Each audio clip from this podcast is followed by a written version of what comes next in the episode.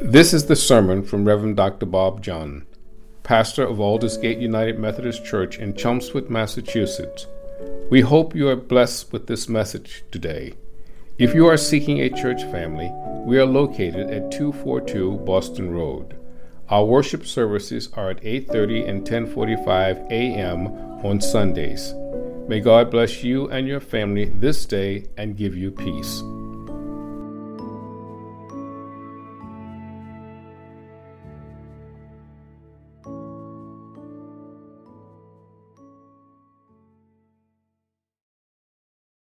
Good morning.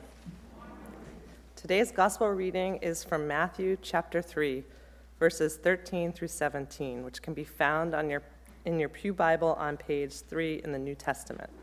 Please stand if you're able.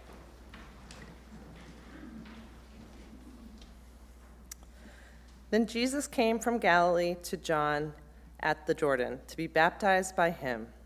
John would, be, would have prevented him, saying, I need to be baptized by you, and do you come to me? But Jesus answered him, Let it be so now, for it is proper for us in this way to fulfill all righteousness. Then he consented. And when Jesus had been baptized, just as he had come up from the water, suddenly the heavens were opened to him, and, saw, and he saw the Spirit of God descending like a dove and alighting on him. And a voice from heaven said, this is my Son, the beloved, with whom I am well pleased. This is the word of God for the people of God. To pray with me? Let the words of my mouth and meditations of our hearts be acceptable in thy sight, O Lord, our rock and the Redeemer. Amen. When it comes to baptism, there are many ways to celebrate it based on different theologies and different traditions of the churches. In the Baptist church, it's customary to immerse people in water completely. How many of you been baptized that way? Um, in the Orthodox Church, they yeah do the same. They immerse people in the water, but three times symbolizing the Trinity. As you know, in the Methodist and other mainline churches, we sprinkle or pour water. Throughout my ministry, I thought that I had seen all kinds of baptisms until a couple years ago when I saw the news of a Catholic priest in Tennessee doing the baptism in the pandemic style, using a water gun to baptize a little baby. Thankfully, according to the Catholic news, it was a staged picture meant to be funny. The water in the water gun was not holy water, and the water was squirted not at the baby, but at the father. well, in today's reading, we hear that Jesus appeared at the Jordan River and came to John the Baptist, who was baptizing people. John was shocked to see Jesus because he thought he was not worthy to baptize him. So John tried to stop Jesus and said, I cannot baptize you, sir. Instead, it should be you who baptizes me. Baptism is meant for the sinners, as taught by St. Augustine. Why did Jesus come for baptism, the one who is without sins? Douglas Hare, a New Testament scholar, comments this way. He says, Jesus willingly came for baptism because of his solidarity with sinners. He says, The one who will save his people from their sins must consecrate himself to his vocation by joining the sinful multitude in the waters of Jordan. In other words, even though he is the Son of God, he takes first step on the road to Calvary by being baptized in the water just as we do. By being incarnated and baptized, Jesus stands in solidarity with us in knowing what it's like to be us, what it's like to suffer hunger, pain, and sorrow. He understands what it feels like to be betrayed by those we love and heartbroken by them. He understands what it's like to be us. He knows our temptations as he was tempted in the wilderness. He knows our loneliness as his disciples and friends abandoned him in fear. He stands in solidarity with us. And when Jesus was baptized and came up from the water, the heavens opened to him, and he saw the Spirit of God descending like a dove on him. And a voice from the heavens said, This is my Son, the beloved, with whom I'm well pleased. God calls Jesus the beloved. Beloved, what a wonderful word to hear from another person. In 2008, I was taking a preaching class at the seminary, and you know, it was my turn to preach that day. I do not remember what I preached about or what text I preached from. But after the class, my classmate came to me and she wanted to hug me. And she said, You called us beloved. You are the first person who ever said that in the pulpit in my life. And can I give you a hug, please? And I was puzzled by what she said. I did not even know where that word came from. But I realized later that I intuitively adopted the word from Union United Methodist Church, which in Boston, where I was nurtured and trained as a candidate for ministry and seminarian. The senior pastor, Martin McCulley, always called and addressed the congregation, and he said, You are beloved. As I look back my, my experience with the Union Church, I can see that it was extraordinarily caring to be called beloved, especially when you do not feel loved or respected in your community, in a society. You see, Union is a predominantly African American congregation. And many of the people who came to that church still remembered the days of the civil rights movement, racism, and lack of opportunities. So I still remember someone like a Bill, Bill who stood among the congregation and gave testimony by saying, I'm just a nobody trying to tell everybody about somebody who can save anybody.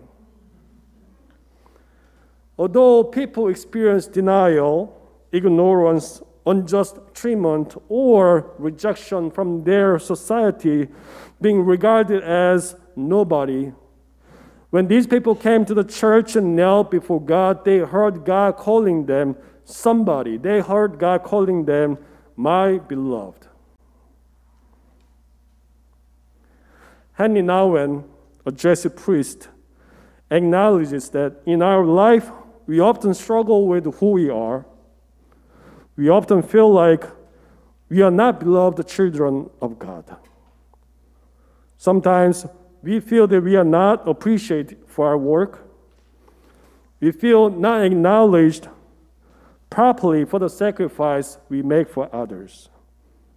Sometimes our society, even the church, tell us that you do not belong, you are not beautiful, and you're not welcome. Of course, we have freedom to respond any ways we want. We can respond with resentment, anger, or frustration. But Nouwen comments this way He says, You are not what others or even you think about yourself. You're not what you do, you're not what you have, but choose this incredible truth. As a spiritual practice, claim and reclaim your primal identity as beloved daughter or beloved son of a personal creator, he says. In other words, it's not your possession, your accomplishment, or beauty that makes us worth. But it's about God who created us in God's image and called us beautiful children and beloved children of God. Howard Thurman was a theologian and civil rights leader who was also dean of Marsh Chapel at Boston University in, in the 1950s and 1960s. He was also a mentor to Martin Luther King Jr. In his autobiography, Thurman shares a story about his grandmother. When he was 12 years old, he presented himself to the deacons at his church so that he could be baptized. After some time of questioning and answering, the chairman of the church asked, Howard, why did you come before us? He said, I want to be a Christian. But the chairman said, But you must come before us after you have been converted and have already become a Christian. So don't come back until you can tell us how you are converted first.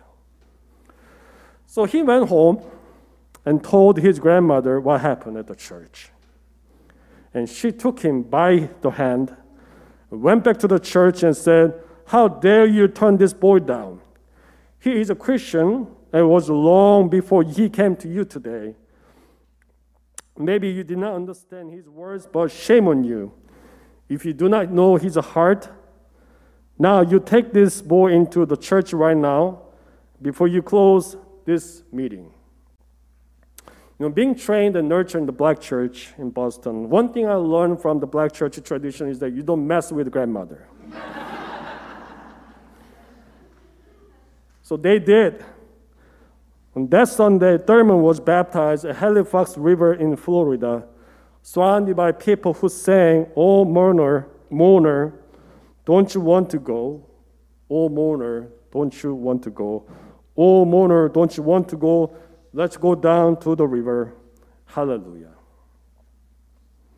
You see, the essential meaning of baptism is this that God embraces us as we are It calls us God's beloved. When we feel like we are doing everything for our jobs and our families and our marriages and our children, our health, but there's still time we feel like we are failing. We feel like it's not enough. No matter how hard we try, we still, we still feel not loved. We do not feel respected for what we have done, all the sacrifices we have made. But the baptism of Christ teaches us that God calls us God's beloved not because what we have done, but mainly because who God is for us. That God loves us as God's children unconditionally and that is why we call it the grace of God, the gift that comes to us all, not as a result of our works. And it's very important for us to hear this message, Jesus' baptism, especially in the beginning of the new year. That Jesus spent his youth with his parents until he turned 30 Later, he set out in his journey filled with hardships and tribulations. Eventually, he's led to the cross in Jerusalem. But before all that, before all those things, first of all, he came for baptism, where he was reminded of his identity, who he was, that he is the beloved of God. So, as we begin the new year of 2023, maybe filled with many visions and plans for our families, also ministries for our church, we are aware that there would be many challenges. There will be times when we will be stretched in our perspectives and, and experiences. But the way of Christ does not guarantee a trouble free road for us. Instead, Christ calls us to be faithful by doing justice loving kindness, and humbly walking with our God. And the first step for us is to renew our identity that we are beloved of God. And this is what I believe that God is calling us to do in our community today. By meeting our neighbors, serving them, feeding them, clothing them, also healing one another. God wants us to be God's voice for our neighbors and also one another, and we call God's beloved. When people are disinherited, suffer emotionally or physically, feel isolated or denied in their image of God. God wants us to remind them who they are and to whom they belong. You are beloved of God. When we sit at the table with them, with one another, break the bread and hold our hands, we realize that the kingdom of God is right here with us on this earth. So this morning, I'd like to invite you, you to turn to your neighbors or one another, and please repeat after me. You are beloved by God. No matter who you are, no matter what you've been through, you are beloved children of God. Thanks be to God and God's people say, Amen.